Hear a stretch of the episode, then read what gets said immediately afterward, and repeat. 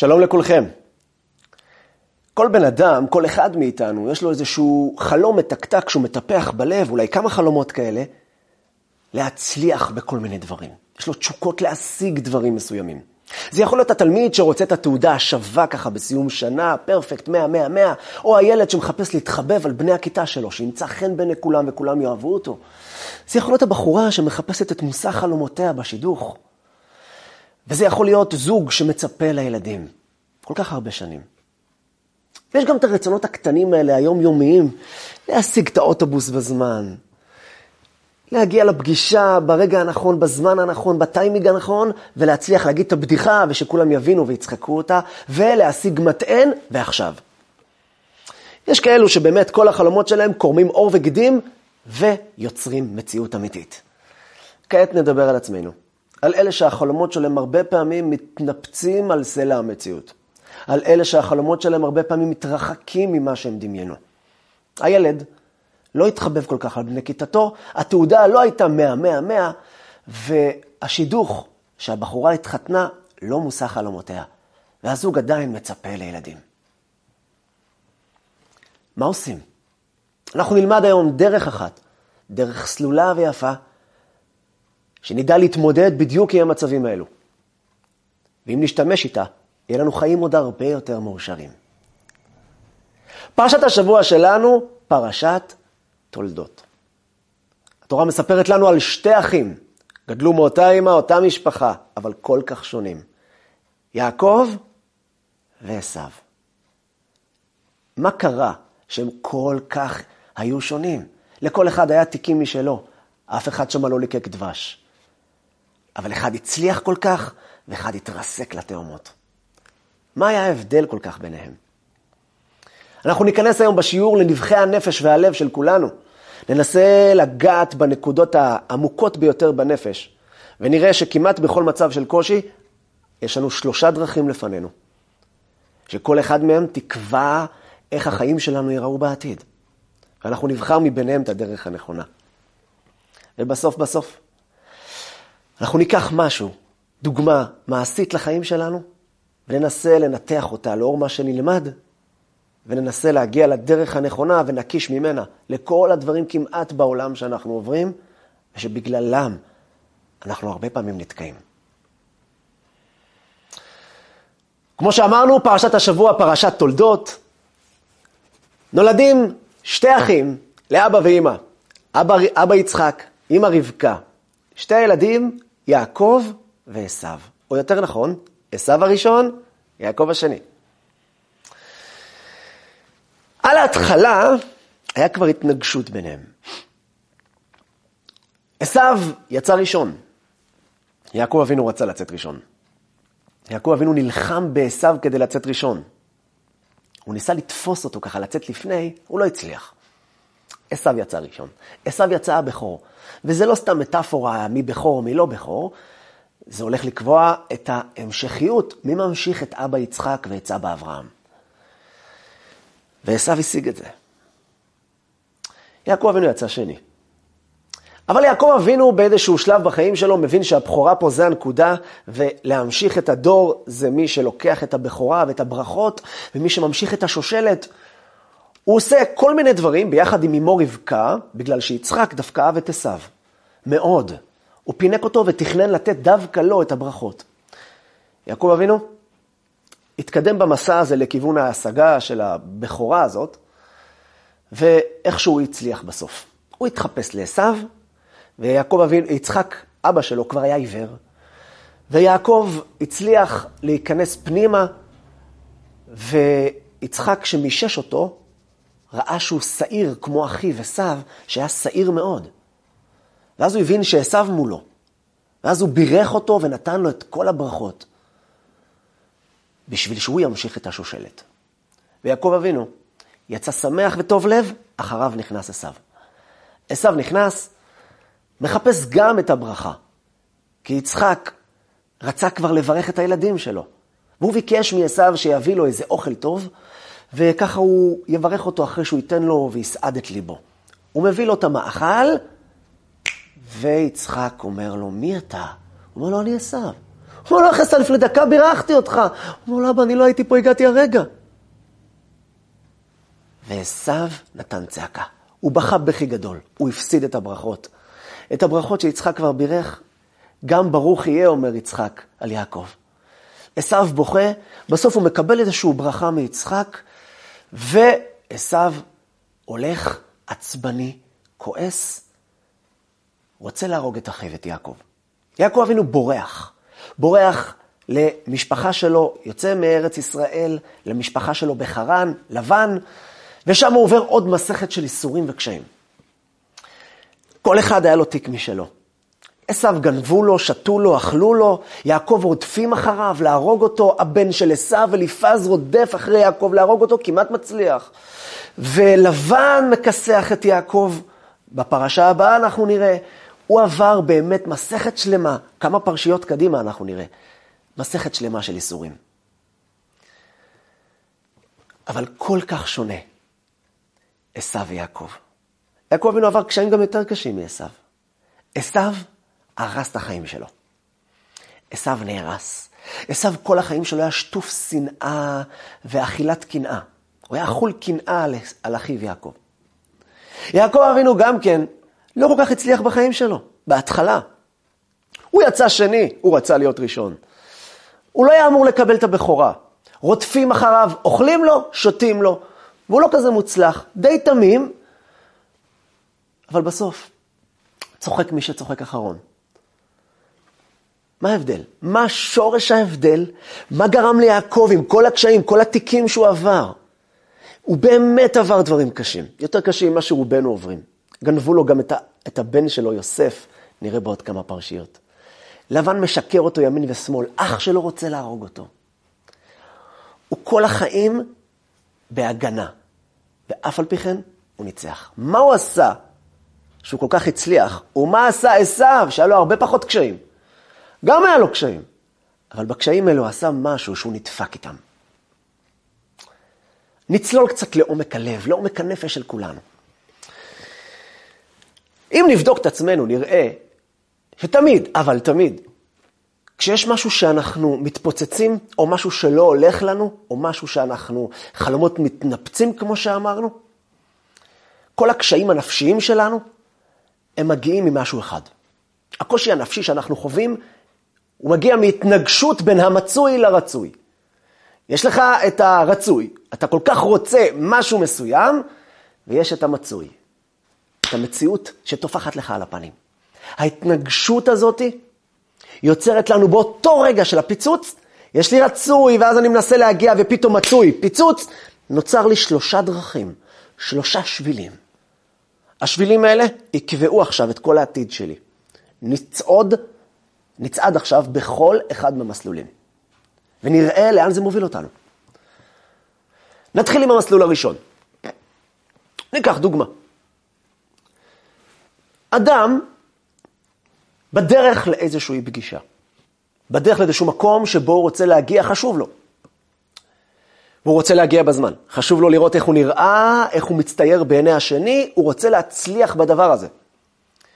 הוא בדרך לפגישה, והוא מהווייז גם. הוא רוצה כדי להצליח להגיע בזמן. אבל הווייז לא תמיד מצליח. והוא נקלע לפקק. תאונה. הוא מתקדם, מזדחל, ומסתכל על השעון, והשעון לא מתחשב בו כל כך, וממשיך לתקתק ולזוז. היהודי שלנו ככה מנסה ככה לשמור על קור רוח, די, אבל לאט לאט השעון ממשיך לזוז, והוא קולט שהולך להיות פה פדיחות. הוא אומר, פקק, הוא נכנס לעצבים. תשמע, אני לא הולך להפסיד פה. עליי פקק, לא עובד. תופס את הרכב, מאותת ימינה, יורד לשול, נותן גז, סוחט אותו עד הסוף, לא רואה אף אחד ממטר. טס קדימה, עושה שמירת עיניים מרמזורים, ויאללה. בלאגן. פקקים? עליי? אני אראה לפקק מה זה. למה מי זה? ואם מישהו מנסה לצעוק עליו, או לנסות לחסום אותו, תוך שנייה הוא יוצא החוצה בפקעת עצבים. מכות, דחיפות, עניינים, מעיף רכבים, צפצף, צופר, לא רואה אף אחד ממטר, והעיקר להגיע בזמן. הוא יפרק בדרך את הכל. לא מעניין אותו, הוא מסכן את עצמו, את החיים שלו, את המשפחה שלו, את כל היציבות הנפשית שלו, את כל היציבות הכלכלית שלו, אבל אף אחד לא ישלוט עליו. הוא ישיג את היעד שהוא רוצה בכל מחיר, ולא משנה מה המחיר שיהיה.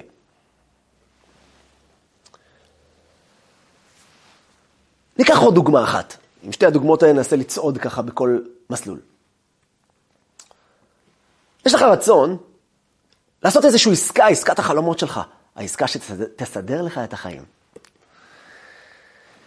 ואתה מנסה. אתה לא מצליח. אמרנו, התנגשות בין המצוי לרצוי. אבל העסקה באמת בסוף כן נסגרה. אבל לא על ידך, על ידי הבן דוד המוצלח שלך שגרף 1,000,000 או 2,000,000. ואתה נכנס למסלול הזה שאמרנו, מלחמה. בן דוד שלי, עשה את העסקה שאני רציתי. אני אראה לו מה זה. לא לי, לא. יצא לי עין אחת, אני יוציא לו 2. טלפון 1, 2 ללקוח, והעסקה נהרסת. לכלוך 1 פה, לכלוך 1 שם, ולא זז. אותי אף אחד לא יעקוף. אם לי אין עסקה, גם לך לא יהיה עסקה. הוא מפרק בדרך את הקשר המשפחתי שלו עם הבן דוד שלו, ועם העצבים שיש לו, הוא גם חוזר הביתה עצבני ונהרס לו חיי התא המשפחתי, והפרנסה שלו גם לא מי יודע מה, כי הוא בעיקר עסוק להרוס לשני את הפרנסה שלו, והדרך הזאת היא מובילה לאבדון, דרך ההפקירות. היא הדרך שהרבה פעמים אנחנו בוחרים בה. שיש התנגשות בין המצוי לרצוי, אנחנו מקופפים את המצוי לרצוי. לפעמים אנחנו מצליחים, אבל רוב הפעמים אנחנו נכנסים למערכת של סחרור, שהורסת לנו את כל היציבות. עם השכנים, עם המשפחה, עם עצמנו, אנחנו אכולים שנאה וקנאה. נפתח לנו עוד מסלול קטן. מסלול מצד שמאל בו נקרא לו. המסלול הזה הוא המסלול של כיבוי המנועים. נתחיל עם הדוגמה של הפקק. אתה בדרך לפגישה. אתה כל כך רוצה להגיע לפגישה בזמן. ונקלע לך פקק נורא ואתה לא יודע איך לצאת מזה. אתה לא מאלה שהולכים לשול ויאללה בלגן. אתה מאלה שמחליטים, יאללה עזוב אותי. איזה אפס אני. ידעתי. לפגישה בזמן אני לא מסוגל להגיע. זה דרק אני. אין לי צ'אנס להצליח בחיים שלי. זה, ככה אני. אין, אני דפוק, אני פשוט אפס. אני לפגישות, אני לעסקים שלי, לדברים שלי, אני לא אצליח להגיע ליעדים, יאללה, תשחרר אותי, ואתה מתחיל להזדחל לך בפקק, לא מעניין אותך, אתה גם לא מרים לטלפון, להוא שאתה מאחר לפגישה, יאללה, שיהיה לך פגישה הזאת, לא מעניין אותי מה יצא, מה התוצאות שלה, אני כבר סיפור עבוד. עושה פרסה, חוזר. או שאתה ממשיך קדימה, אבל פגישות אתה כבר לא תתאם יותר. יאללה, אני לא בעסק. מראש אתה כבר מגיע לפגישה באיחור פנים נפולות, ולא מנסה אפילו לשכנע את ההוא שמולך במה שאתה רצית לשכנע אותו דקה לפני. נדבר כרגע על הבן דוד. אתה עשית את העסקת חלומותיך? לא מצליח, התנגשות בין המצוי לרצוי? יאללה, עזוב. ראית מה זה בן דוד? אני שנה עובד על זה, תראה תוך חודש איך הוא הצליח. תראה איזה מוצלח, תראה איזה כישרון. אין, כנראה, בורא עולם לא רוצה שיהיה לי כסף. אין, תבינו, היהודי הזה בורח גם לאמונה בשם הכיבוי המנועים שלו. האמת שהוא מחבא מנועים, הוא לא נכנס לאמונה. הוא מספר עכשיו שבורא עולם לא רוצה לתת לו. אבל האמת היא, שסך הכל הוא מיואש. הוא מאלה שאומרים, תשמע, באמת רציתי. מה, אני לא רציתי? שנה שלמה אני עובד על זה. אבל כנראה בעולם לא רצה. כנראה הוא רוצה לדפוק אותי. הצליח לו. נדפקתי. מחבא מנוע. לא עושה עסקאות יותר. בדרך הוא הורס את הפרנסה של אשתו ושל המשפחה שלו. הוא נכנס לכיבוי מנועים כללית. הוא מיואש מכל ההישגים ומכל החלומות והשאיפות שהוא רצה אותם. הוא פשוט סוג של מת. סוגריים שנייה. אני רוצה לספר לאותם אלה שבטוחים שהקדוש ברוך הוא בא לדפוק אותם, ומחכה להם בפינה והוא מבעיר להם את הגהנום מעכשיו כדי שיהיה רותח מתי שהם יעלו למעלה. אני רוצה לספר לכם שאתם לא צריכים לחכות למות כדי להגיע לגהנום. כל החיים שלכם הם רצופים, איסורים וכאבים ושאול. אם אתה בטוח שאלוקים מחכה לך בפינה לדפוק אותך, כל החיים שלכם דפק אחד גדול. כל החיים שלך הם חושך. סוף סוגריים, ככה רק להעברה כללית. נפתח את הדרך השלישית. הדרך היפה והמדהימה. הדרך שאותה אם נלך אותה, אנחנו נגיע לחיים הכי מאושרים שיש. אנחנו נגיע לדברים שבאמת חלמנו עליהם, כל כך רצינו להשיג אותם. כל כך ניסינו להשיג אותם, אבל כל הזמן משהו נתקע לנו בדרך, ולא בגלל שאנחנו לא רצינו. בגלל שלא ידענו להשתמש בדרך הנכונה. ניקח את הדוגמה של הפקק. אתה הולך בדרך לפגישה. יש התנגשות, כמו שאמרנו, התנגשות אטומית בין המצוי לרצוי שלך. קורה כאן פיצוץ. ואז אתה שואל את השאלה, שאלה הפשוטה. רגע, כרגע בלי סערת רגשות, תנשום שנייה. אל תיכנס לא למלחמה ויאללה בלגן, ולא לכיבוי מנועים. תפעיל את השכל, בקור רוח. תשאל את עצמך. רגע, אני הרי כל כך רוצה. אני רוצה להגיע לפגישה. מי עוצר אותי פה? מי חסם אותי? אני כל כך הגעתי בזמן, רציתי, הדלקתי ווייז, ניסיתי. מי עצר אותי פה? בורא עולם. נכון. אתה עצרת אותי. הרי אני כל כך רציתי, וכל כך ניסיתי. רגע אחרי שאתה חושב את זה, זה עדיין לא פותר לך כלום. רק אתה נכנס לסערה יותר גדולה ברגשות. רגע, אבל למה? ולמה דווקא אני? מה, וזהו, אני לא חיתקע פה כל החיים עכשיו? זהו, הלך לי העסקה, הלך לי הדבר. השלב הבא, הרגע אחרי שאתה קולט שמישהו עצר אותך, לפני שאתה מתחיל להתעצבן על כל האנשים בכביש, או להתייאש מכל האנשים, ולא לענות לאף טלפון, ולהיכנס לייאוש ודיכאון, ולהרים את הסמיכה עד לפה ויאללה קרחנה בגיהנום, אתה עוצר את עצמך ושואל, לא למה, לא למה דווקא אני, ולא אם אני נתקע פה, אלא ברור עולם. ברור לי כשמש, שאם אתה עצרת אותי, אתה רוצה ממני משהו.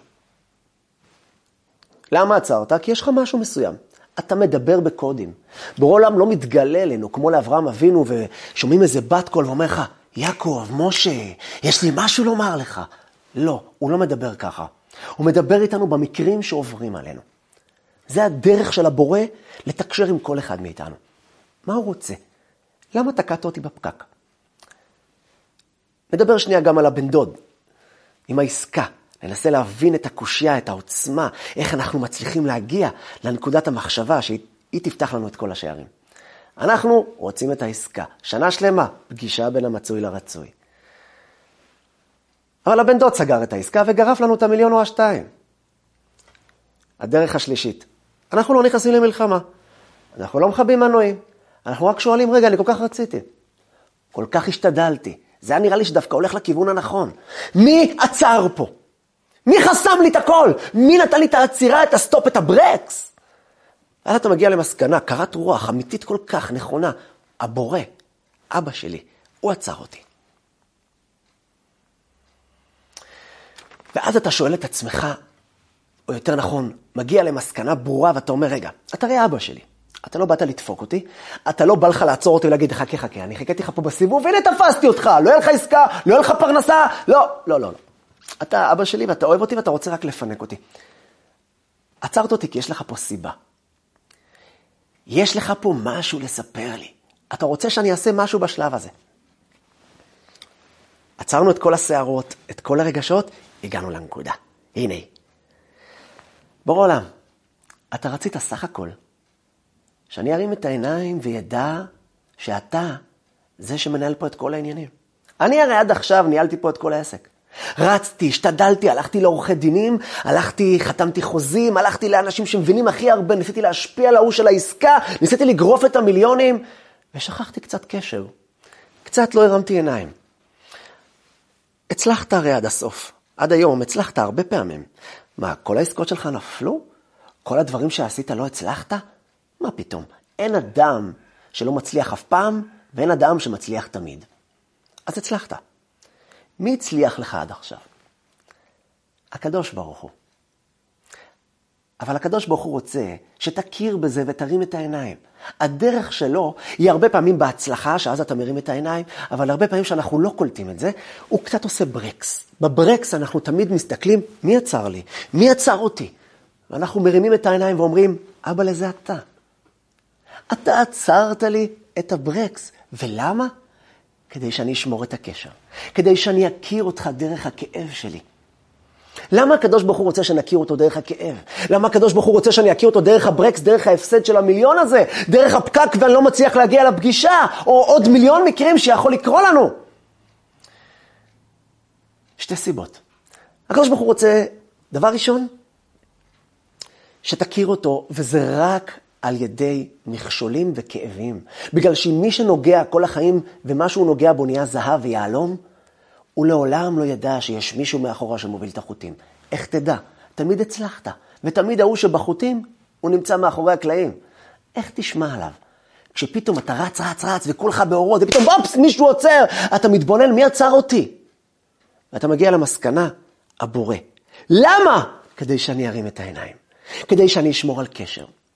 ועוד סיבה, שהקדוש ברוך הוא רוצה שתכיר אותו גם בכל המצבים. יש כלל ביהדות, אומר הבעל שם טוב הקדוש, כמו שכתוב בפסוק, בכל דרכיך דאהו. הקדוש ברוך הוא רוצה שתכיר אותו בכל המצבים.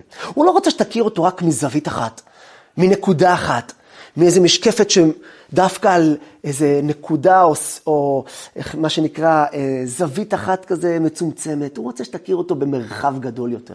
הוא רוצה שתכיר אותו גם מעוד נקודות, וגם שמה. תכניס את האמונה שלך בבורא.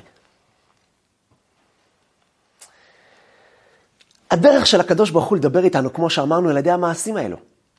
והמעשים האלו הם לא בשביל, לא מלחמה, לא הפקרות, והיא לא בשביל לחבות ולדומם מנועים ולשקוע בתהליך היוש. הוא האבא שלנו, רוצה רק לפנק אותנו. הוא רוצה לתת לנו, הוא רוצה שנצליח, הוא רוצה שנעשה את השאיפות שלנו. הוא עשנו רק ברקס בדרך. הוא לא עשה עצירה סופית. זו לא תחנה סופית, העצירה הזאת. העצירה הזאת היא רגע סטופ בתוך המרוץ שלך.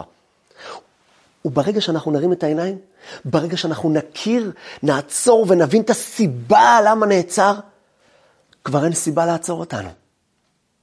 הקדוש ברוך הוא רוצה להביא לנו שערים חדשים. הוא רוצה לפתוח לנו פרנסה עוד הרבה יותר גדולה ממה שדמיינו. למה רק 1.2 מיליון של הבן דוד? הרבה יותר מזה.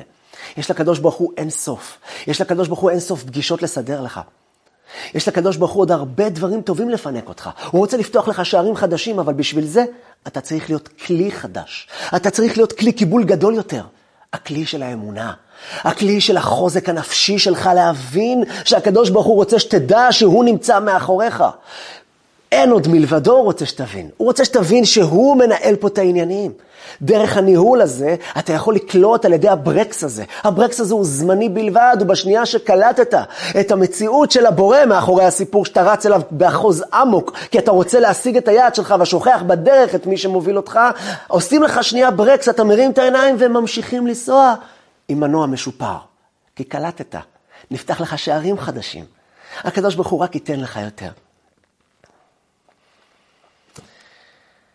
כמו שאמרנו, הדרך הזאת, הדרך השלישית, הדרך היפה הזאת, היא הדרך הברורה, הסלולה, אבל שלא תמיד מגיעים אליה במושכל ראשון.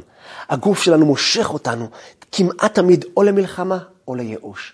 האינסטינקט הראשון לא מביא אותנו לשם, כי אנחנו לא אוחזים את זה, זה מאחורי הקלעים. ואז מגיע השלב השלישי והאחרון. השלב השלישי והאחרון הוא בעצם פתרון לבעיה שיכולה להיווצר מהדרך השלישית. הדרך השלישית היא בעצם יש בה סכנה מסוימת.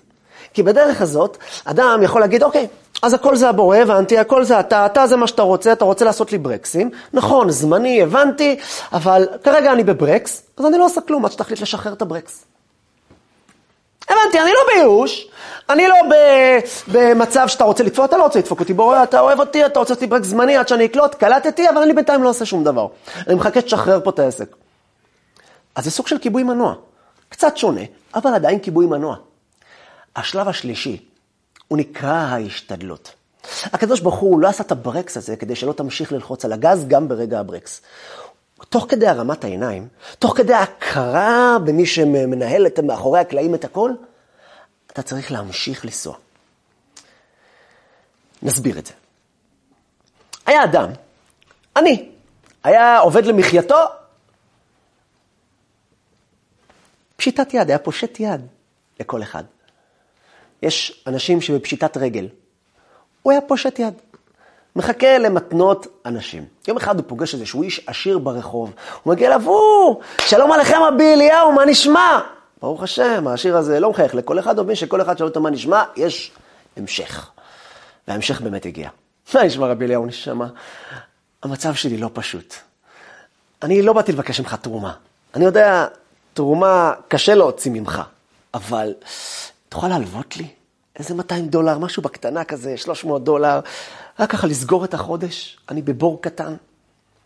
העשיר שומע הלוואה, בסדר, רגוע יותר, רק יש לו שאלה, תגיד לי, רבי משה, הוא אומר לה, אני, יש לך איך להחזיר לי? אני בא, אני אביא לך, אבל איך בדיוק אתה מתכנן להחזיר, או שזה מתנה שלא על מנת להחזיר?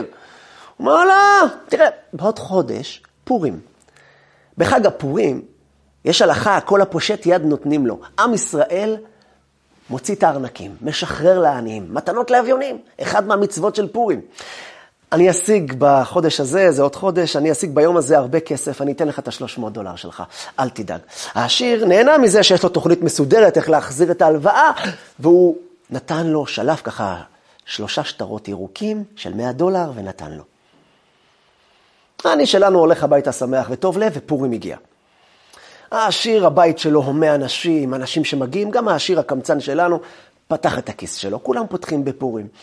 והוא ככה שתה אלכוהול, רקד עם כולם, קצת אלכוהול עולה לו קצת, והוא היה שמח בטוב לבב, סעודת פורים, ופתאום דפיקות בדלת ככה לקראת השקיעה. הוא פותח את הדלת והוא רואה את העני שלנו, שמגיע, הוא הבטיח לו שבפורים הוא יחזיר לו את הכסף, הוא מגיע, הוא אומר לו, שלום רבי משה, הוא אומר לה, אני בטח הגעת להחזיר לי את הכסף. העשיר העני צועד פנימה לתוך הסלון, ורבי משה העני מתיישב על הכורסה, והעשיר גם כן אומר לו, נו, מה קורה? אומר לו, אני, תשמע, אני אגיד לך את האמת, לא הלך. מוציא את השקית, שופך לו איזה כמה $, עם כמה סנטים, אומר לו, תשמע, לא יודע, גם בפורים לא... אומר לך את האמת, הסתובבתי פה, לא יודע, לא מצאתי חן בין האנשים, לא נתנו לי קצת, כל אחד איזה כמה סנטים, יצאתי פה עם $20. ואז הוא ממשיך מיד, והוא אומר לו, תשמע, אבל להגיד לך משהו, חשבתי על רעיון חמוד, תראה, אני באמת רוצה להחזיר לך, אבל זה לא כל כך הולך, אנשים לא מכירים אותי ולא כך סומכים עליי, הייתי אומר, מה אתה אומר שבוא נצא לסיבוב, אני ואתה נאסוף כסף, בכמה בניינים, תאמיני, אנשים מכירים אותך, סומכים עליך, אוהבים אותך. אנחנו סוגרים את זה בסיבוב 1-2 של הבניינים. 3 בניינים ואנחנו מכסים את הסכום, מה אתה אומר על זה? אם הרעיון ההזוי הזה היה קורא לו בפורים, העשיר היה זורק אותו מכל המדרגות, אתה רוצה שאני אהפוך לקבצן? אני אסתובב בניינים, מפשוט היד שלי, אני העשיר, המכובד, מה יש לך? אבל פורים, האלכוהול קצת עלה, ודווקא העניין אותו הרעיון הנחמד, יאללה קצת לשבור את השגרה, הוא אומר לעני, אתה יודע מה? יאללה, מוצא חן בעיניי, יאללה אקשן, יאללה בוא. אני כבר שקע בקורסה, אמר לו, תשמע, רבי אליהו העשיר, תשמע, אם כבר הסכמת ללכת, אם כבר הסכמת לעשות בשבילי איתי ביחד, וזה, אז אולי כבר תלך לבד. אתה הרי בכל מקרה הולך כבר לבניינים, אני אחכה לך פה, נראה, תגיע עם $300, נסגור את העסקה. אנחנו מבינים את הטירוף של ההצעה הזאת. זה בדיוק מה שקורה לאדם שמבין שהקדוש ברוך הוא מנהל אותו. זה נכון, הקדוש ברוך הוא מנהל אותך. אבל אז אתה מחבא מנוע, ואתה אומר לקדוש ברוך הוא, לך תאסוף לבד. הקדוש ברוך הוא נותן לך את הכסף. הוא נתן לך על זה, הוא רוצה שתחזיר לו משהו. ההחזרה הזאת נקראת הכרה, את העיניים שלך כלפי מעלה. ואז כשהקדוש ברוך הוא שם לך את הברקס, אתה אומר, מעולה, עזוב, אם אתה כבר מנהל פה, הרי הגעתי פה להכרה שאתה פה מנהל את הכל, הרי שמת לי ברקס וזה גרם לי להרים את העיניים. אז אם כבר אתה מרים את העיניים, אז אני לא עושה כלום, סע אתה, אם אתה כבר בכל מקרה מנהל, תעשה אתה. הקדוש ברוך הוא לא עשה את זה כדי שתחבא מנוע ותסגור את התשוקות והשאיפות שלך. הוא רוצה שתמשיך. הקדוש ברוך הוא ברא עולם, לא של מלאכים. זה נקרא עולם העשייה. הקדוש ברוך הוא רוצה שנעשה, נעבוד, נעמול ונזיע. אבל סך הכל, שנכיר שזה הוא. אתה רוצה שהוא יעשה לבד? אז בוא תעלה למעלה, תחזור לגן עדן, והוא ימשיך לנהל את העולם בלעדיך. אתה רוצה להיות פה? אל תחבא מנוע לעולם. אל תיכנס למלחמה לעולם. תיכנס לאמונה. תיכנס להכרה בבורא. זה בדיוק היה ההבדל בין יעקב לעשו. לשתיהם היה דברים שנדפק בחיים. עשיו בעיקר הלך לדרך הראשונה, דרך המלחמה. הוא יצא ראשון, הרווחת, יופי. יעקב אבינו לקח לך את הבכורה, מה אתה עושה? עשיו נכנס למלחמה, נכנס לקרב של החיים שלו. לקחת לי את הבכורה, אתה תראה מה זה. לא יישאר לך כלום. ויסתום מעשיו את יעקב. הוא רדף אחריו להרוג אותו. הוא אסף חיילים, 400 חיילים כדי להרוג את יעקב. כל החיים שלו היה שטוף שנאה ואכול קנאה בגלל אחיו. נדפק לו החיים שלו. את הברכות הוא הפסיד. את האהבה של אבא שלו ואמא שלו הפסיד. את ההמשך של השושלת הוא הפסיד. עשיו היה הבכור, הוא היה אמור להמשיך את השושלת של היהודים. אברהם, יצחק, עשיו. הוא לא סתם נולד בכור, הקדוש ברוך הוא רצה שהוא ימשיך את העסק. אבל הוא פספס את החיים שלו. הוא חשב שהוא מנצח. אותי מישהו ייקח לי, מישהו ייגע בי. אני אראה לו מה זה. פספסת את החיים. הוא נזכר עד היום לדיראון עולם. עשיו הרשע. יעקב אבינו מנגד. החיים לא הלכו לו דבש. הוא לא ליקק דבש. אבל הוא ידע ללכת בדרך הסלולה והנכונה. הוא לא נכנס למלחמות וקרבות, והוא לא נכנס לייאוש וכיבוי מנויים. הוא ידע גם להילחם, אבל הדרך היא לא מלחמה. יש לו דרך אחרת, שבפנים לפעמים צריך לדעת להילחם, בצורה נכונה, בלי הפקרות, בלי להרוס את כל הסביבה שלך. יעקב ראה שעשיו לקח לו את הבכורה, הוא הציב לעצמו יעד. אני אקח את הבכורה. בלי מלחמות ובלי כיבוי מנועים. הוא רק הרים את עיני אמר בורא עולם. רציתי לצאת ראשון. כשהייתי קטן שנולדתי, לא יצאתי ראשון. מה רצית? רצית שאני אדע שאתה מחליט מי יצא. אתה זה שמנהל פה את העסק. ואז, למה עשית לי את הברקס הזה עכשיו? זה רק זמני. זה רק כדי שאני אכיר בזה. בורא עולם, אני מכיר בזה. שימו לב, הוא לא קיבל מנועים, הוא המשיך ללחוץ על הגז בדרך אל היעד. והוא השיג אותה בסוף. הוא קיבל את הברכות של אביו יצחק. הוא קיבל 12 ילדים, 12 השבטים השלמים. הוא הקים את כל עם ישראל שנמצא כאן היום, כאן בארץ הקודש, ובכל יהודי שנמצא בעולם. הוא שייך ליעקב. הוא היה בחיר האבות מתוך אברהם, יצחק ויעקב. הוא נקרא הגדול שבהם. לא בגיל, בדרגה. בחיר האבות, מיתתו שלמה. כל הילדים שלו, כולם מושלמים. הדרך שלו אל היעד, גם עם לבן. לבן שיקר אותו 1000 פעם. מה היה קורה לעשיו אם לבן היה עושה לו את זה? אנחנו מתארים לעצמנו שפחות או יותר לבן היה נעלם מהעולם. בדיוק כמו שקרה לנמרוד, שעשיו הרג אותו ולקח לו את הבגדים, בגלל שעשיו היה בא לו את הבגדים האלה. היה בא לו את הבגדים של נמרוד. למה ככה? הוא אהב את זה, בגדי החמודות. זה היה בגד שלבש אותו גם אדם הראשון. בגד מיוחד, היה לו מלא תכונות יפות. הוא רצה להשיג את זה, והוא השיג את זה. אבל בדרך הוא רצח אנשים. נדפק לו החיים. יעקב אבינו השיג את רחל ואת לאה שהוא רצה. הוא נתן אבל הכנעה לבורא עולם 14 שנה. 14 שנה הוא נתן הכנעה לבורא עולם. הוא נלחם בלבן בדרך. הוא לא היה פראייר בכלל. אבל במלחמה שלו היא לא הייתה מתוך הפקרות, היא לא הייתה מתוך אמוציות ורגשות ושליפה ברגע. היא הייתה דרך מחושבת, דרך האמונה והרמת העיניים, וכל פעם שהוא היה נתקל בקושי, כמו שכתוב הפרשיות הבאות, קטונתי מכל החסדים ומכל האמת אשר עשית את עבדך. כי במקלי עברתי את הירדן, ואתה הייתי לשתי מחנות, הוא פונה לבורא עולם, אומר, בורא עולם, הכל שלך. אני, מה יש לי אני? מקל, כלום. הכל שלך. אני מבין שאתה עושה לי פה ברקסים כדי שאני ארים את העיניים. אני מרים את העיניים. והוא קיבל גם את לאה וגם את רחל. ושתיהם הקימו לנו את העם היהודי. ביחד עם יעקב. כי הוא קיבל אותם בדרך הנכונה. הוא קיבל אותם בצורה הנכונה. והוא חיכה הרבה שנים בשביל זה. הרבה מאיתנו כבר 1000 פעם היינו נופלים ב14 שנה האלה. או נכנסים לקרבות, או להגיד, יאללה, תשחרר. אני את לאה ורחל כבר לא מקבל. יאללה, זה שקרן, זה משובב לי את המוח. לא עושה איתך עסקאות יותר, לך מפה. נכון שגם יעקב אבינו לא רצה לעשות עסקאות עם לבן, אבל הוא רצה את לאה ורחל. והוא ידע להשיג את זה, והוא השיג את זה בדרך הנכונה. בדרך ההכנעה, האמונה, ההכרה, שהברקס הזה הוא רק רגעי, הוא רק בשביל שאני ארים את העיניים. ולמה השם עושה לי את זה? בשביל משהו אחד. כדי שאני אכיר אותו, וגם כדי שאני אכיר אותו בעוד זווית. בעוד זוויות. נשתמש בדרך הזאת, בכל דבר שהוא בעולם. גם בעסקאות, גם בפקקים, אבל גם כשאתם מחפשים מטען ככה ולא מצליחים למצוא. עד היום מצאתם כל היום מתנים, נכון? כל היום היית עם מתן, כל היום רצת, רק רצית מתן, חיברת, ועכשיו בדיוק שאתה בדחוף לך אתה לא מוצא, מי שם לך את הברקס? למה? הבנו, נכון? הנה הדרך שלנו להצלחה, לנשום עמוק, להגיע לחיים מאושרים עוד הרבה יותר. לא תמיד הבעיות יסתדרו לנו, אבל תמיד אנחנו נדע לחיות עם הבעיות האלה. נדע לא להתפרק איתם, ונדע גם לא לפרק אחרים.